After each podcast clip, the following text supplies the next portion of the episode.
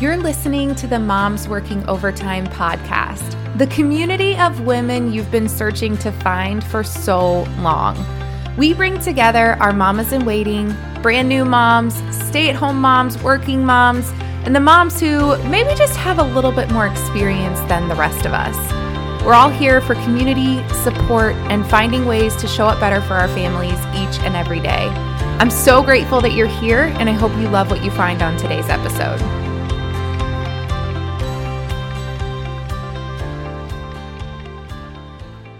Welcome back to the Moms Working Overtime podcast. Always so happy to have you ladies here on Thursdays. It's truly, I say this every week, but I I mean it. It's truly my favorite part of what I do is not just letting you all hear me talk, but being able to bring in other incredible women from my own life that I've been able to network with and connect with and let them share their stories, their experiences, their knowledge. And today is an extra special episode. You're going to hear all throughout just how special it is. But I have my friend Kallista with me here today to talk to you all about her infertility journey and she's going to be incredibly vulnerable with you all. This is a strong woman. Let me tell you for her to come on and be willing to do this topic, but this has been one of the most requested episodes that I've gotten in my DMs and just in my messages from you all. So, so grateful to Kallista for being here and just excited for y'all to hear her story. I'm excited to be here. A little nervous, but It'll be good. It'll be good. It's going to be so good. Kallista, before we get started, would you mind just sharing a little bit about yourself, letting them get to know you? Absolutely. I live in Fargo, North Dakota. Um, we're actually having a very unseasonably warm fall, which is great for us. Normally, we've got like blizzards and snow by now, and it was like 45 degrees yesterday. So we're feeling really good this holiday season. I've got my husband Lance, and then we have a little fur baby Bogey, who is a mini Aussie Doodle, and she is just takes up all of our time because she's so sassy and bougie and she's the best. I am a health and fitness coach. So I do nutrition coaching, personal training all through Zoom, which I love doing. I also get to coach some classes at a gym, which is also very fun to have that in person aspect. Uh, so I think that's kind of the main bulk of me. Your group, the K Fit crew, does more fun stuff I'm telling you, I'm about to come up there and come to something. I'm just seeing like all the craft nights and the dinners you all do together. I'm we like, do so much fun stuff. we're about to do a Christmas party and we're gonna do like a Christmas themed murder mystery party. Oh my gosh, Kallista, only you. I love it. we do all the fun stuff. I love it. Y'all, Kallista and I met through the health and fitness industry. You know that the industry just has brought me so many incredible women. But what we connected on first, immediately, I was like, this is this is gonna be my girl, is we have the same type of dog. So mm. Bogey and Asher are both Aussie doodles. But the funny thing that I always tell people, because we got heat for this whenever we picked him, like which makes me mad at the breeder. But I didn't know. I was really young. When I got Asher, I I think I was like 22 or 23 years old. So they're Aussie doodles. And when you look at Aussie doodles, typically people seek out that marbling, all the different colors. Like you, they want, you know, tricolor, bicolor Aussie doodles. Yep. We both have solid black Aussie doodles. And they come with all the sass, but they're absolutely wonderful. But that's what Kallista and I bonded on first. I'll never forget that first conversation where I was like, wait, the picture of your dog looks exactly like mine. They're like twins. I love it. Well, you know, as we go into this episode, I'm going to start it no different. I have a question that I ask every single mama when she comes on to be interviewed by me. And this is my reassurance for you. This is my reassurance for anyone who's listening who's on a fertility journey that the motherhood journey starts the exact moment that we as women decide that we want to pursue this life of children, this life of being a mom.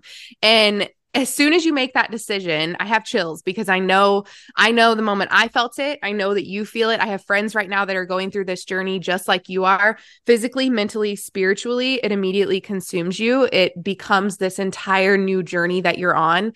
And so I want to ask you, just like I ask anyone else, who were you before this motherhood journey started? And of course, it has not been what you expected it would be, but how has it just started to transform you already? Mm-hmm. That's a good question. It's a tough one to like think back before in the before time, really. And I think I'm a pretty I like to think I'm the same same person but with just some different perspectives almost. I've always been a faith-filled person. Um, and I used to think I had a really deep faith, until I went through infertility and I'm still going through it. And the the hills and the valleys that you experience, and it's way more valleys than it is hills. And there were a lot of times where I was very angry with God. There were spots where I like never thought I would be or I would feel. And now it's gotten, you know, kind of once you work through that and you find people to talk with and all of that, my faith is definitely stronger in a way that I never expected that it could even be. So that's one huge way, one huge thing that has changed, I guess. And another I think is just your your perspective on your own self.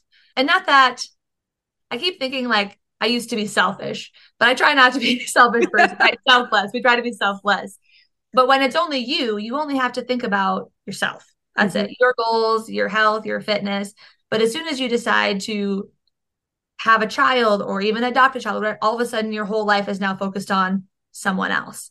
And so it's like all of your goals and all of your things that you're doing in life are now 100% focused on something completely other than you. And you kind of forget, you know who you are, but you forget that you're important as well. And everything has now shifted that perspective into someone else. Absolutely. I just talked on uh, a pep talk that I did recently about how much time is available to you before you step into this chapter of life. And you don't have to think about wasting time doesn't make you feel guilty because it doesn't feel like you're really giving it up to anything. But then yeah. as you transform and you go through this, you overthink really you overanalyze everything you do. Like you said everything you put in your body how you move your body how you mm-hmm. spend your time. It all of a sudden isn't just about you. It's okay to say we were selfish. I was selfish. It, was a totally different way that totally i went about my day.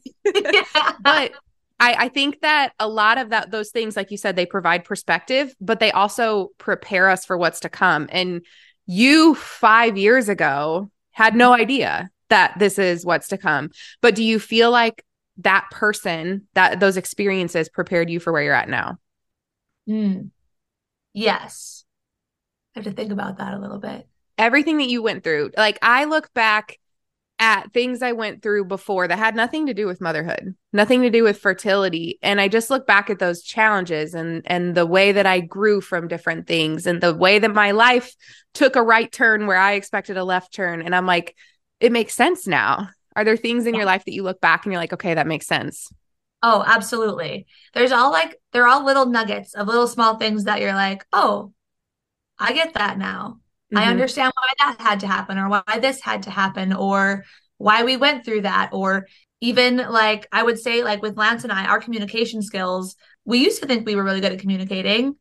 And now we're like really good at communicating. And so you start to realize all those little little things that had happened, whether it's challenges or happy things or good things, and why they had to happen the way they did to lead up to this point.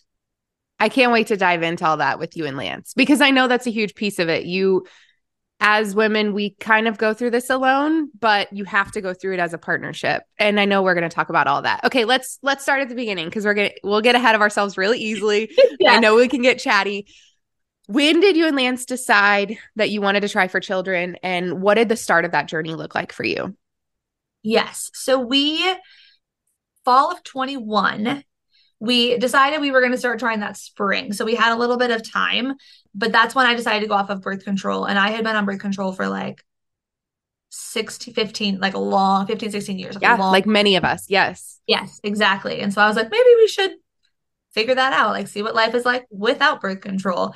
And so that in itself was a huge whirlwind. So if you are on that train or currently on it or thinking about kids and on it, that's something to really think about right away is when to get off that and how to start regulating your cycles early on. So that was a huge benefit that I did that just because they weren't regular for a, long while and it took a while to kind of figure everything out.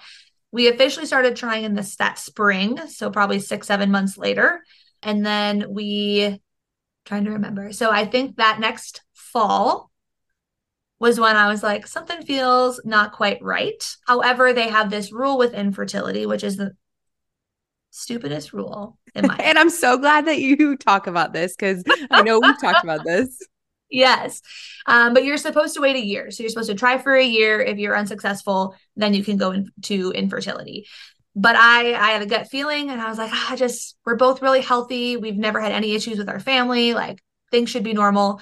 So I actually had made an appointment. And because of that rule, so that fall I had an appointment. And because of that rule, I chickened out and got nervous and felt like I was going to get turned away. And I rescheduled it for February.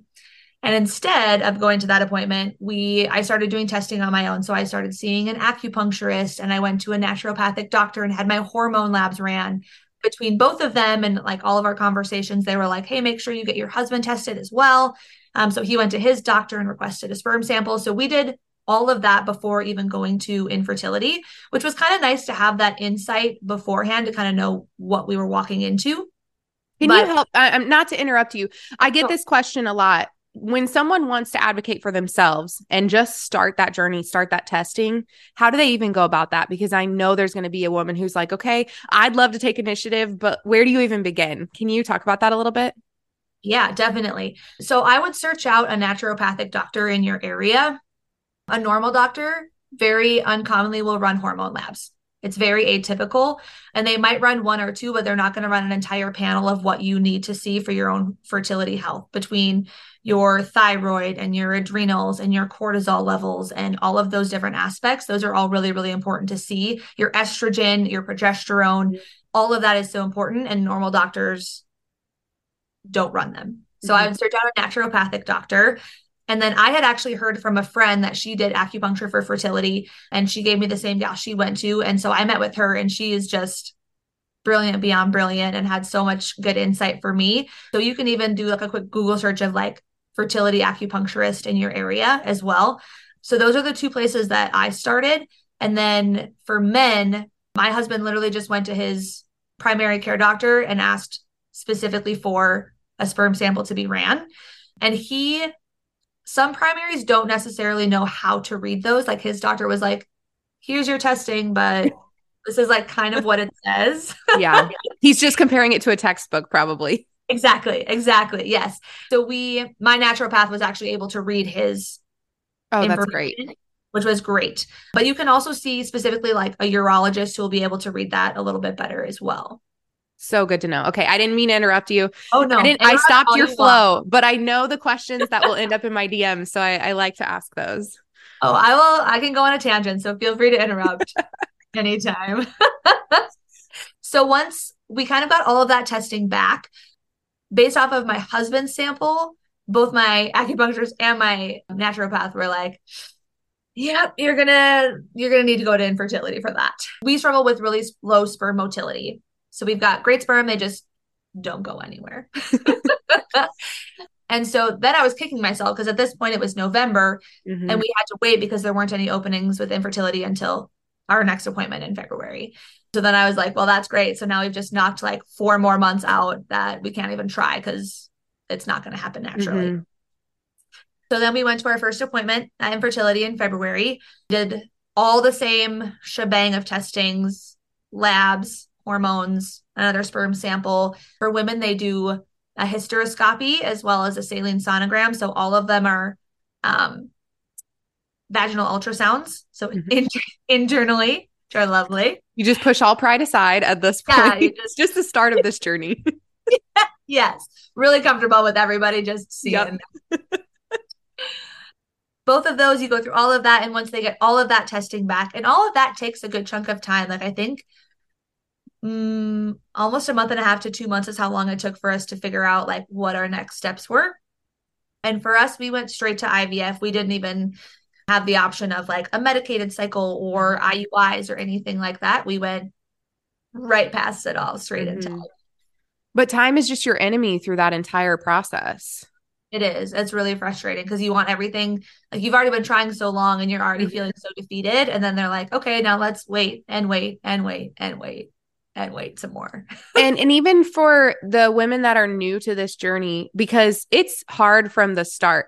Kallista and I joke about this in conversations that we have about fertility that they make it sound so easy. Your entire life and going through health classes and, you know, everything that you think about this experience, you think, oh my goodness, I have to be so careful. It's very easy to get pregnant.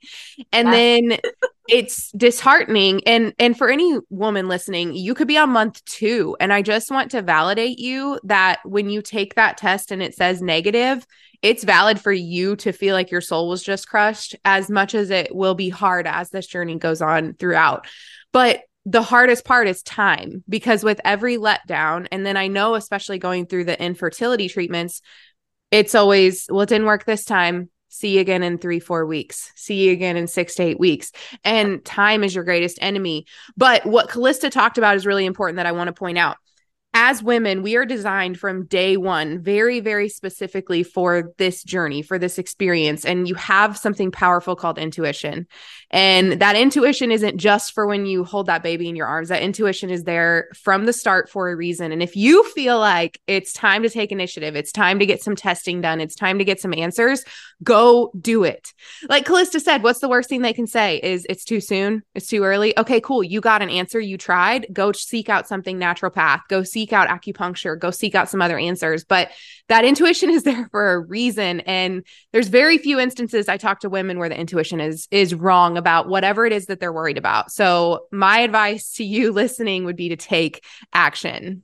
Mm-hmm. And even if you go to the clinic and it's prior to a year, they can still run all of those tests. And if for some reason all of those tests come back negative, they might say, hey, try for a few more months and see if if it happens for you and try acupuncture and try this. And then in a few months it still doesn't happen. And then it might be unexplained infertility, which is just as frustrating as having an actual diagnosis of anything. But at least you've got something to focus on and something to get answers with versus just being like, well, I don't know why it's not working. Mm-hmm. Clue. Cause that's just even more frustrating than anything. Yeah, you wake up every single day and you think about it every single day. It's all consuming. Kallista, something I, I, know a lot of women are worried about that you're a great resource for is they think about the insurance and the cost. And I also think that that's a fear that is almost just something they think that exists before they even really look into it or know the facts. So, what did you and Lance find when it came to costs and insurance and everything like that? Yes. So we had, I had no idea. I just assumed I was about to spend my entire life savings on it. Another mortgage. Yep. Well, it'll be fine. So we called, I called our insurance company, um, and we ended up finding out that we had um, Progyny coverage, which is, I didn't know what it was. I like talked to somebody, learned about it, and was like, okay, cool. That sounds like really great for insurance. That's kind of odd. and then I happened to be listening to a podcast like the next couple of days and learned that Progyny is only like five or six years old. They're a brand new little baby infertility um, insurance company. And only like really big, more major corporations are carrying them. Like I know Target carries them. I think Amazon does. And there's a couple other, there's like a hundred some that carry it. So it's still really small and like in its infancy of mm-hmm. insurance, but it is fabulous insurance coverage. So if you I've known a lot of women I've talked with who have actually switched jobs to be able to get this type of insurance coverage. I would look into that. And even just talking with your insurance company to see what they cover, what isn't covered, and looking into other options too. Like there are, I've recently been hearing about, I think it's called CNY Fertility. I believe it's in New York, I think. Um, and they provide lower cost options for IVF. And there are also tons of nonprofit organizations that offer grants and offer scholarship type things as well that you can look into if you're willing to share your story and be okay with asking for the mm-hmm. help. So don't be afraid to look into those as well. But a lot of companies are really starting to up their insurance game. I was actually looking it up a couple weeks ago to see like what else and I've there are so many more companies now that are starting to carry so much better coverage it's just a matter of actually looking into it to see. I actually had a coworker. I used to work at Starbucks back in the day, and I had a coworker who started working there part time because at part time you get full benefits and they have phenomenal coverage for both adoption and IVF. That's an amazing thing about you know I gosh who did the podcast there um the original founder of Starbucks did a podcast uh, that mm-hmm. I had listened to and he talked about that's one of the most important things that he put in place for working mothers is that at part-time he wanted to offer coverage and I've always thought of that you know when you go to spend like $5 on your coffee and I feel a little guilty I'm like I am supporting a company that supports insurance, you know, for people that want to work part time. Kallista, it makes me feel better. I think that's great. I think that's great. you know, I do like to know the story, the mission behind things. But yeah, that's that's great to know. And just so you all know, per usual, I'm gonna drop everything in the podcast description. So don't feel like you need to scramble to go back and write that down or figure out what Kallista was talking about. She's gonna give me those resources so I can throw those in the in the description. But don't be afraid to do your research, ask questions, reach out to her, reach out to other people going through this journey, and just know your options because sometimes it can be very intimidating and it is a very costly experience. However, there there are options, there are opportunities there. So you started to hint at the different procedures that they do, the different testing, especially that you and Lance did. Is there anything else, or can you share a little bit more about what someone can expect to experience when they start this journey? Because there's so many things. How can a woman prepare herself for what's to come? Ooh, I did a lot of research. I am like, I need to know all the things before they happen. And so I did a lot of research. Um, I read a lot of books and I I didn't really talk with many people right off the bat. I mostly did just like behind the scenes researching mm-hmm. just to know what I was getting myself into. But a lot of the procedures for women are all vaginal. So just get really comfy with like everybody seeing your lady bits because it's just it just is. They don't care. They see it every single day. Mm-hmm. Let's see what else. Lots of blood tests. You'll get really used to needles if you're afraid of them, you won't be for long. You'll get yeah. really familiar with needles. but I think that the best you can do is to find ways to make yourself more comfortable and being okay advocating for yourself with those. Everybody that's at my clinic is female, but I know personally, I don't think I would have been super comfortable with like a male ultrasound tech. But I know that there are plenty of males in the field as well. So if that's something that you need to advocate for mm-hmm. yourself with, do it. Be okay with that. And just do your research so you know kind of what you're you're getting into and keep asking. I've found that at our clinic we we were kind of given information on like a need to know basis and I wanted more information. I was like I want to know all mm-hmm. the ifs, ands or buts or what I should expect, what I shouldn't expect. I want all the information and they were just like here's what you need to know. Like we'll chat if something different happens. And so I did all the research. I looked for every resource I could find. Like I said, I've got like a thousand different books that I could give you. But I think that's kind of kind of the main main pieces is is to do your research and advocate for yourself. Don't be yeah. afraid to speak up. Don't leave yeah. questions unasked or feel nervous or upset about the way that something's happening and not say something. I think right. that's just a good lesson heading into motherhood in general is speak up, advocate for yourself there. And obviously, it's not just you going through this. Lance is going through this on his own and probably feeling a little bit more helpless. I I just feel like it's hard on their end as well, especially as you guys are going through all this testing, getting information back, finding out where there may be the obstacles. Mm-hmm. I know you guys have strategies you use now that have strengthened your marriage, but at the beginning, how did you guys start to navigate those answers that you received when it came to your relationship? So right off the bat, we right off the bat we decided that no matter what the testing came back with, like this was our problem to solve, not my problem, not his problem. It wasn't one or the other of us that was causing an issue. It was the both of us and it's our problem to solve together, which was really helpful because either either way as soon as you get back any any kind of information, you just automatically take it upon yourself as like, "Oh my gosh, it's me." Mm-hmm. And so being able to support each other and we both had like I said, we started with mer- um, sperm motility, but then we also, upon testing, found that I had a uterine septum. Um, so I was going to need surgery to remove that. So we both ended up kind of having a play in the game. But when both of those came back, it was it wasn't even a question of like, well, what are you going to do about it, or how are you going to fix that? It was always conversations that we had together of what we felt would be best for us and our relationship and our marriage and our family going forward. So I think set, setting that boundary in place right away was really, really helpful. And I, the men do get forgot about a lot because it's always the woman's body who has to go through all of the the treatments and all of the things. But the guys, man, they or your or partner as well, but they they love you so much and to watch you have to do all the things and they are so helpless it is mm-hmm. so hard on them so really make sure you're supporting your your spouse as well and it might feel strange but they are they are going through it just as much as you are and even if they like lance is a he keeps his emotions to himself. and so he's not outward with those. But when you, you know, when you've got your spouse, you can feel when they're hurting, you can feel when they're struggling. So make sure that you give them some love as well. And just some space to be upset and struggling too. Because mm-hmm. as women, I know sometimes we, you know, when we're struggling, we want to make it about us, which is fair in most instances.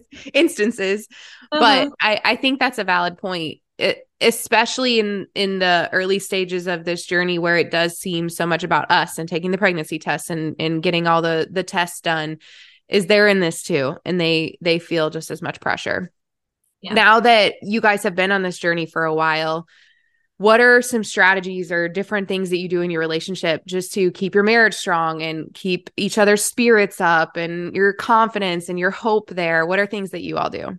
Yeah, we pray together quite a bit.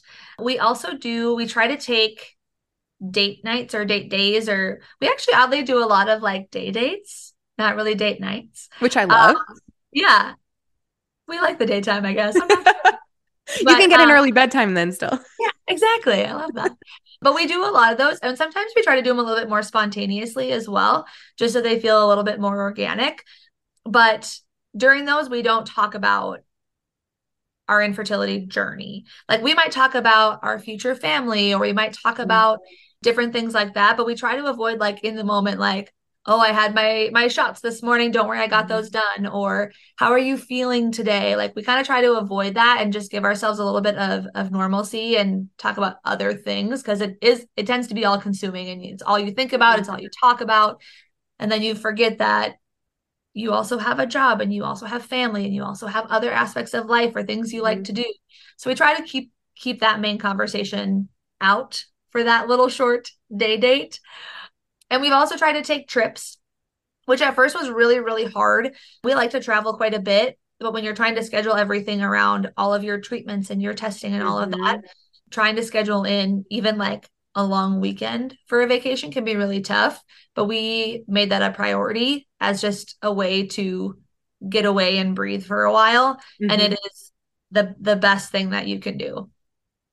I love that. Are those things, do you feel like your relationship has grown significantly or changed since before your fertility journey or are those things that you guys mostly made a priority before as well? Do you feel like it's shifted? A little bit. We we did all those things before but i think they have so much more meaning now. Mm-hmm. like you're on the same page. It's a deeper connection. Yes. I love mm-hmm. it now if we just isolate you and your experience and your growth what would you say is the biggest thing you've learned or the biggest way that you've grown through this journey so far? Because how how far how long has it been in total, Kallista? Um from the moment you started trying. Two years. Two years. What do you feel like is the biggest way you've grown in the past two years? I think probably I have learned that I definitely need connection I need people. I'm very much a person that will like I'll put my head down and I'll get through it. Like if it's a tough thing, if I just need to like grind it out, get through it, whatever it might be, I will get it done. And that's how I approached this at first as well. I was like, that's fine. I'll do the testing, I'll do the shots, I'll get it done. No big deal. And after our and I did that for a while for the first like 6 months and then our first, we've done three retrievals, and our first one failed completely. And after that, I was like, I, mm-hmm.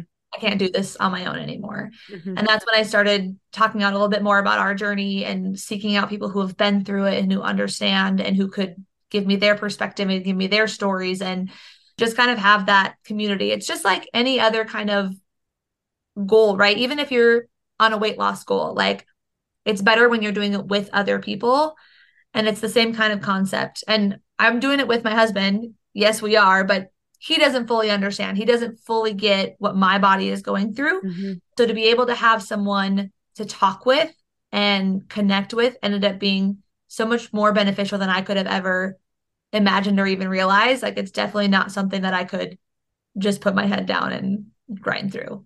Because one thing that I know that you talked about yes, he's in this with you and he's been a great support, great partner. I know the hormone fluctuations specifically have been an entire roller coaster themselves, which, as much as Lance loves you, he can empathize. He just can't relate as as closely to that experience and that's something it's nice to have other women who have been through that yes 100% the hormones are a whole whole nother beast that whew, take a lot of a lot of preparation for that is for sure but yes i didn't realize how much i would be affected by all the different types of hormones and i think the the hardest one actually for me was they the first thing they do is put you back on birth control, right? So I went off of it and was like, woohoo, I'm regulated, I'm ready to go.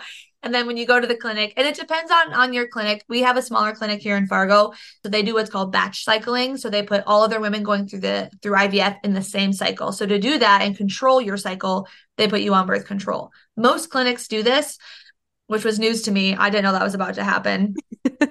but you're like, heck no, I just worked so hard to get off of this. I did. And I and I even argued it and tried to like get out of it. And that was not an option. tried really hard to advocate for myself. It was not a choice I could have. But that was the hardest one for me, especially because it was a different type of birth control that I'd been on for like 16 bajillion years. And those were the hardest hormone fluctuations was every time I had to go back on birth control. And I know that some women really struggle with like Clomid is one. I've never been on Clomid, but I know a lot of women struggle with Clomid. Estrogen is one I've been on quite a bit, and that one is made me a very angry person. And I am not. I am not an angry person at all. And I was an angry, angry human. A little bit of an alter ego for a little bit. it was. It was. But yeah, it your partner definitely gets put through the ringer but you start to learn like like i said we've been through three retrievals at this point so i've been on these medications and hormones multiple times mm-hmm.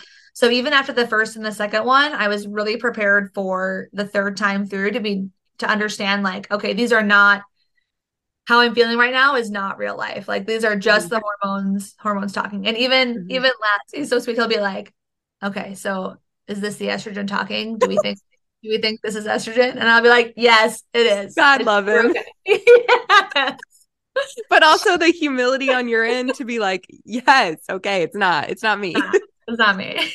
but, but, to connect with other women that get that, I think is so important. And I have to ask you because I loved seeing you open up about your journey. I think it's so powerful. I think it not only is becomes a resource for you, but it connects with so many other women that aren't saying anything yet. And I have a good friend going through infertility right now, and we had a conversation, and she's like, I'm considering opening up, but I'm nervous to expose myself, to be vulnerable, and to suddenly be subject to all the questions like, Are you pregnant yet? Are you pregnant yet? What's what's happening? What are they doing? So she's on the fence. Looking back, and thinking about when it was just you and you were holding it all inside versus when you opened up would you open up sooner? What's it been like since you opened up? What would you say to that? Ooh, that's a good question. I I think I would have opened up just a little bit sooner. I I waited until after our first retrieval failed to kind of start talking about it, but I wish I would have known before or I wish I would have done it beforehand. I would have gotten through all of my like testing and all of that and had like a game plan of knowing like what our next steps are and then I would have opened up because I would have been able to hear all of the things that I should have been expecting and should not have been expecting, or what to look for, or things that could have helped me have a better retrieval or have just a better cycle or better progress or better outcomes or what other people did. And even just having that community of support when it did fail and knowing that that's a normal thing and that is an expectation of women who are in their 30s and that getting even one embryo is like a huge win like i didn't know that nobody told mm-hmm. me that and so no being able to have that ahead of time so that i didn't feel so defeated and so broken and so terrible about it would have been a huge benefit and i would say that the amount of support that i got with opening up was so much more superior to like, I don't think I've had anybody say anything bad. I haven't had really any like weird questions, I guess. Um, I was like mentally prepared for a lot of like strange things to happen. And if anything, what I mostly got was people being like, girl, I've been there. Like we did this a few years ago or we were here or I've done this or this is my story. And I was like, I've known you for 10 years and I had no idea you went through that. I have chills. I have chills right oh, now.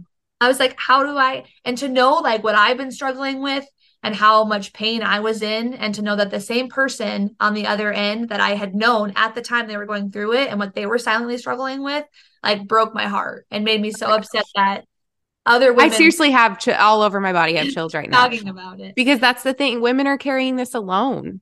Mm-hmm. It's so hard, and and they're carrying it alone. Mm-hmm. You know, for everyone that's listening, when Kallista I can't get the chills to go away. I'm going to need a blanket recording. Um, when Kallista opened up about her IVF journey, I, for those of you that don't know, by the way, you can send me a DM if you're just hearing this for the first time. Every single night before bed, I have a list.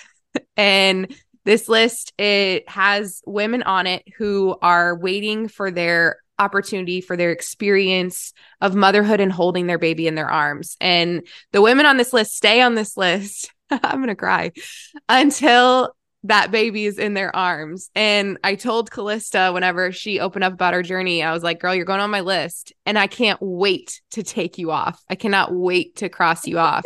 and through our conversations, we're both going to cry.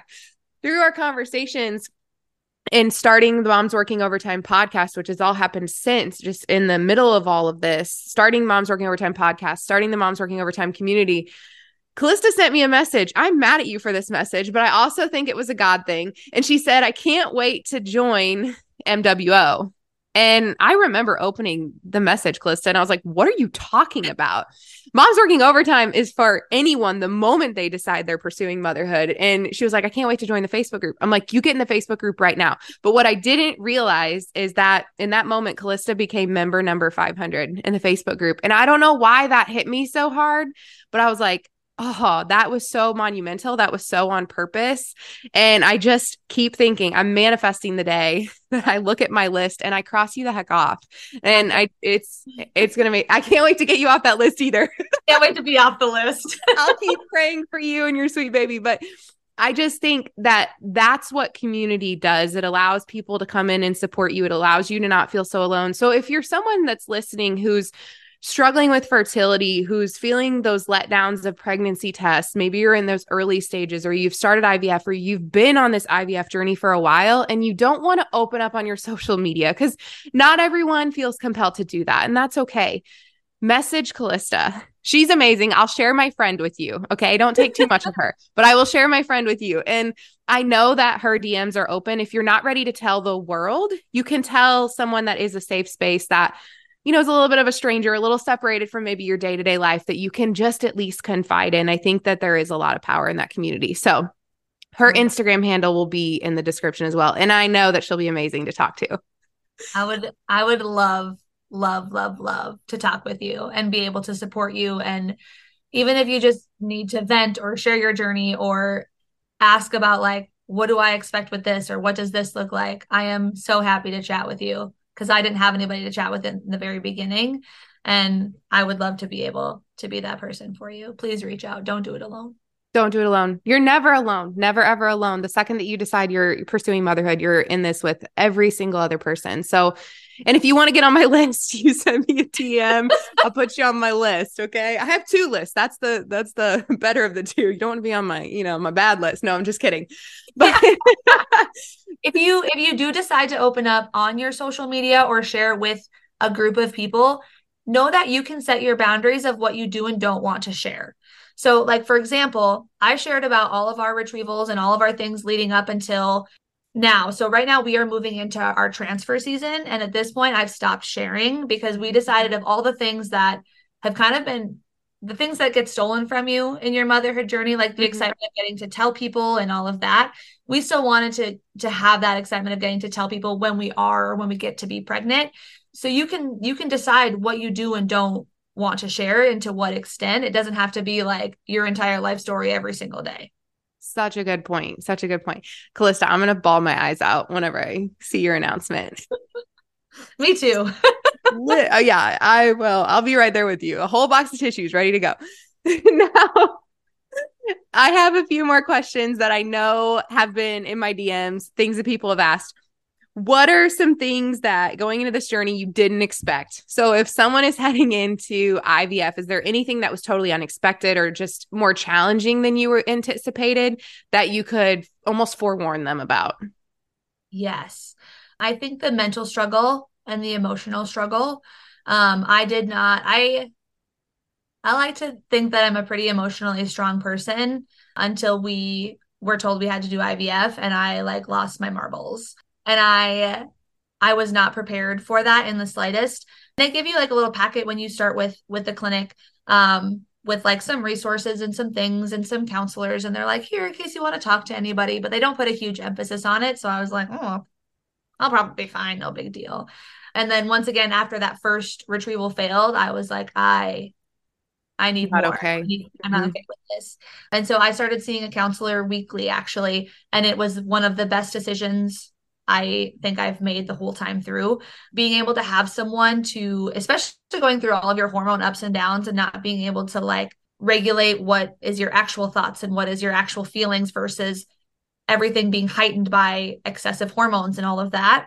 Being able to say the things that are happening in your brain out loud to someone without judgment and without them without having fear of how they're going to respond or what they're going to say or try to give you advice was is the best. So mm-hmm. I would say before you've even like make that one of your top priorities, like find someone, a counselor or a therapist that you can start talking with right away is one of a huge thing because I did not expect the mental toll it would take. Someone sure. to talk to, someone to validate you, and also to give you strategies. Because and I've done counseling. I think everyone should do counseling. I, I, think at some point in their life, everyone should do counseling. But one of the things that I don't think people realize about counseling is that they teach you strategies. So you you don't just go in to talk. It's not just unloading. Now that's important. It's important to be able to go in and unload. However, you also leave with something. You do leave with strategies. You you do leave with, you know, those different ways to piece through what you're thinking and work through that. So I think it's a great recommendation really for anyone that's going through anything challenging at any point you know, waiting for motherhood or in the trenches of it for sure. Yeah. Well, and there's even a, I looked it up because I heard it before, but there's a statistic about the stress level of infertility being comparable to the stress level of being diagnosed with cancer. And that 40% of the women who are diagnosed with infertility will also be diagnosed with depression and or anxiety. I believe it. 40%. And it's why it, you have to advocate for yourself and seek out resources and and know that that's okay. That does not make you weak. That makes you strong. Exactly. Acknowledging it and getting help makes you stronger. Mm-hmm. And you will feel so much better off after that. Yeah, for sure.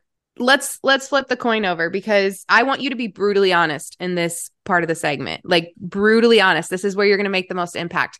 One of the things that I find really powerful about an episode like this is just the understanding and awareness that can be created for as a favor for people that are going through IVF for the men and women, right? For for these partnerships that are going through IVF. There could be a mom listening or a sister, a friend, a coworker that has someone they love battling infertility and because of you sharing your story your experiences perspective they can just approach that person better they can show up better for that person what tips would you give for someone who's supporting their loved one going through ivf and just the way that they approach it the things that they you know they they want to give a gift or do something thoughtful even just the things they say. I want you to unload here because i think this could be so so beneficial. Whew. all right buckle up. Let's go. First and foremost um, infertility treatments and or ivf are not exciting. That was one of the huge things that i heard over and over like we're actually starting IVF treatments. Oh, that's so exciting. It's not. It's really not exciting, actually. But I think a lot of people just don't know how to respond. They don't fully mm-hmm. understand what it is. And and in their brain, they think, oh, you so you've been struggling to get pregnant. So here's an opportunity for you to get pregnant. And that in itself is exciting. Mm-hmm. So I understand that. But when you're sitting in the trenches of it, someone telling you that it's exciting to have to to do this to your body just to have a baby, or like a lot of women get to get pregnant for free. For mm-hmm. free. And here we are paying out thousands and thousands of dollars just to get pregnant. And that's not even including the pregnancy, right? Mm-hmm. So just being careful with how I've found that the best way to kind of approach someone who's opened up and said that they're going through any kind of infertility treatment is by asking questions. More often than not, we just want to talk about it and be able to like say our thoughts about it or say how we're actually feeling. And if we don't want to talk about it, we'll just tell you, hey, I don't really feel like talking about it right now. Mm-hmm. But the more you ask questions, the more they will be able to open up however they feel necessary versus you giving blanket statements like, well, have you tried this? Or did you do this? Or just relax, it'll happen for you. No, usually it mm-hmm. won't.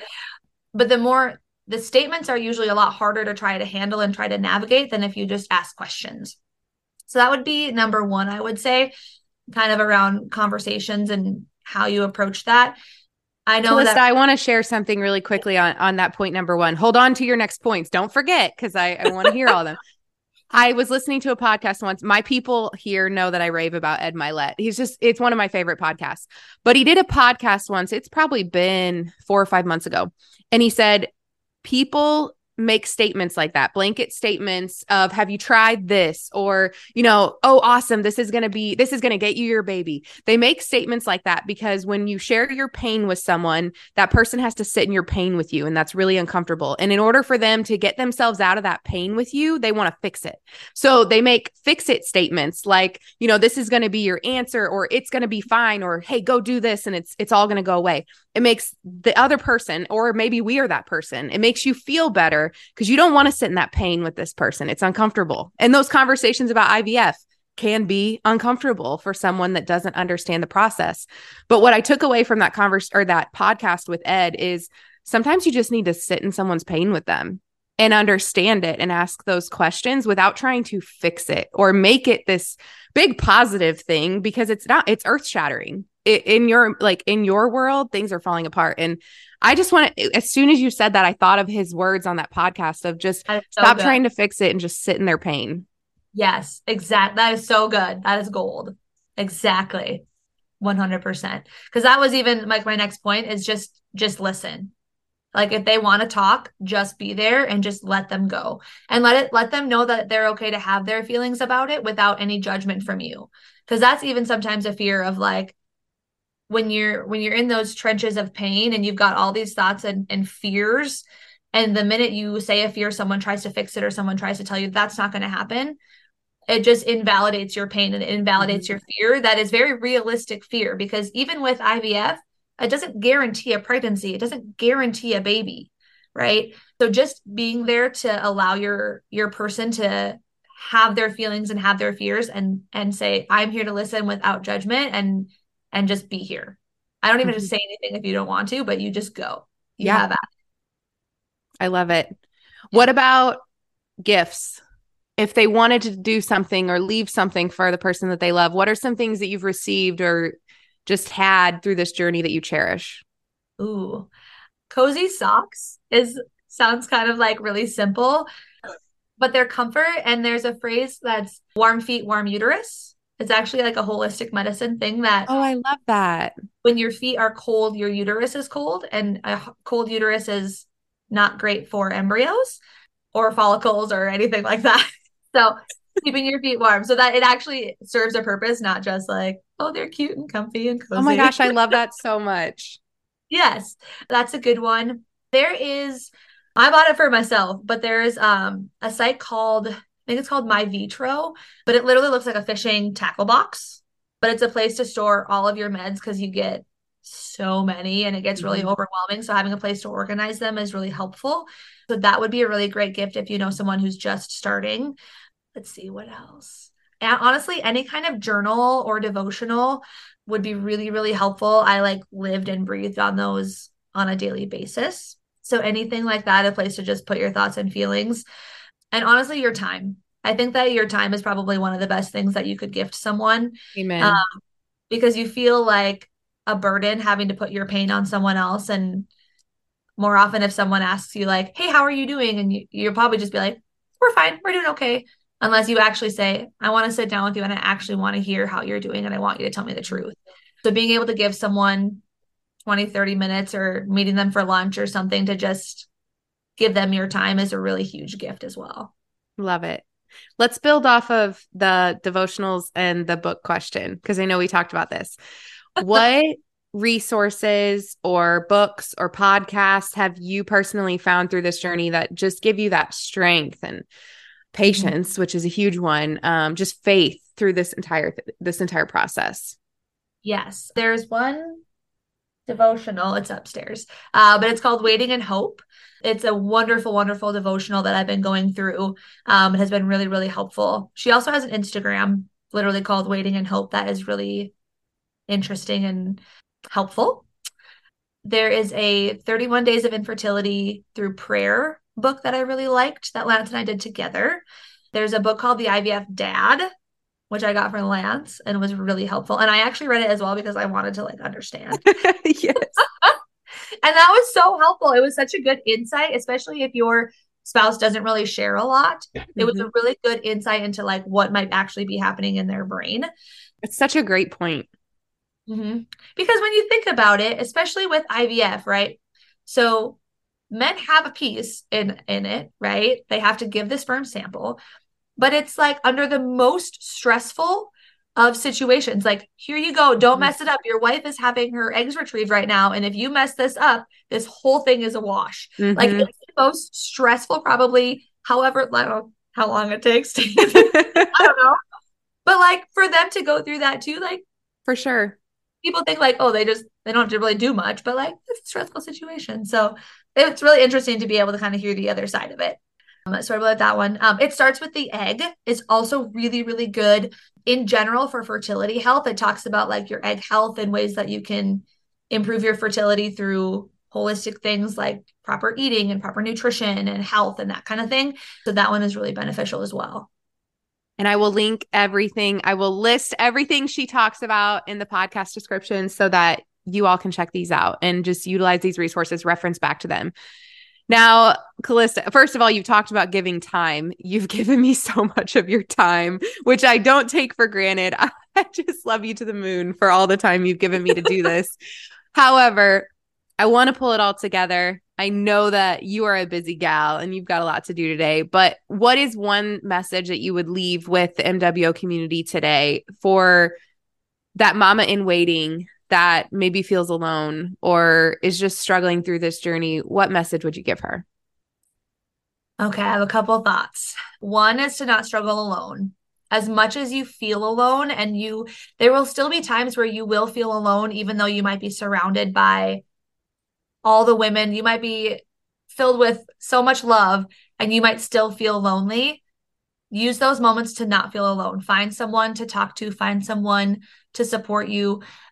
Even if it's one person, it doesn't have to be a lot. If you can find, it could be me, it could be Elena, it could be anybody that you could just say, I'm struggling in this moment for them to be able to pray for you or be able to mm-hmm. give you some words of encouragement to just keep going. Just don't do it alone. As much as we feel like we want it to be a secret. It's a it's not a shameful thing. I know that for a long time a lot of women feel a lot of shame with it because mm-hmm. it, I think it just comes with the territory of it, but it's not and it's it is so much more common than we even realize. So don't just don't do it alone. Find someone. Another big piece I would say is to make sure that you advocate for yourself regardless of whether it's with your infertility clinic or with testing or your treatments or whatever it might be do your research and advocate for yourself because there is IVF is still so new in the world of medicine. It's only like 42 years old, I think. Like the oldest IVF baby just turned 40 last year. That's crazy. It's crazy. That's and crazy. Fun fact when they used to do IVF when they first started out, they actually cut in through the front of your body like a C section to get to the ovaries to get the eggs. Oh my gosh. How crazy? traumatic. I know. So we've evolved in the last 40 years, that is for sure.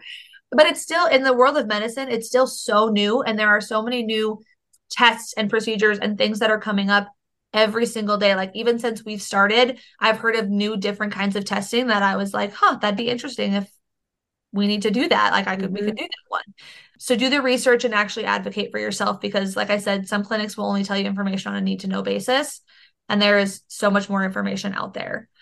And then one big thing that I have like is like my mantra every single day is that God's plan is so much greater than mine. And that even when I don't understand it and I don't get it, one day I will, and one day I will understand it.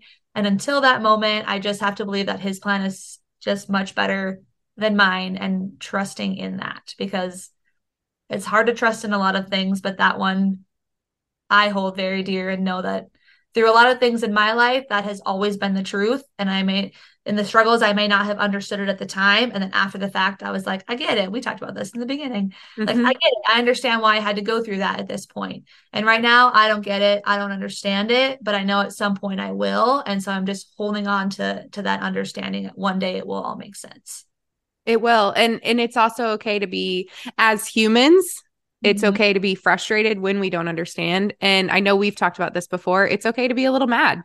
Yep. It's okay. It's okay to feel like you're getting gypped. And something that I've been reminded of through challenges this year is God can handle it. He can handle it. You can be a little little ticked off. That's all right. He can take it. Yes. I actually had a very good friend tell me that. I was um, telling her that I was really struggling with with my relationship with God. And I was so angry and I couldn't even, I was like, I don't even want to talk to him. I don't want to pray. I'm just, I'm so mad. And she's like, that's cool. He can take that, you know? Like if you just want to sit there and cry and be pissed off at him, he can take that. That's what he's there for. Just let him have it. And I was like, okay. And that was actually kind of like the flipping switch of like being able to dig back into my faith because I was like, all right, he can take it. Mm-hmm. He's, he's as good as they say. Yeah, he is.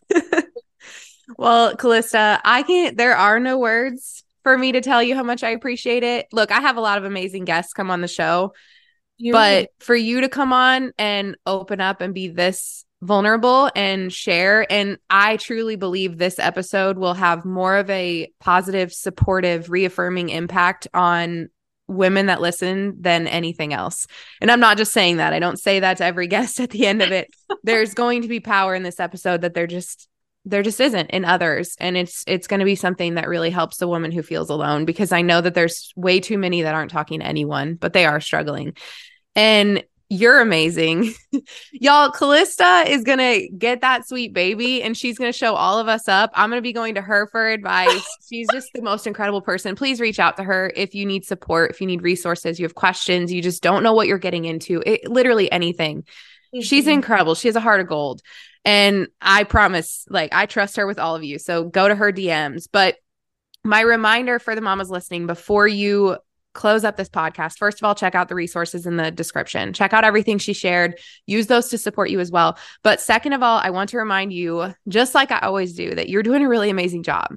Everything that you're putting into this, how much you care, all the worry, all the anxiety, the fear, you're doing a really amazing job. And all we need to remind you, Kallista and I today, is hang in there. Don't do it alone. Hang in there. We'll talk soon.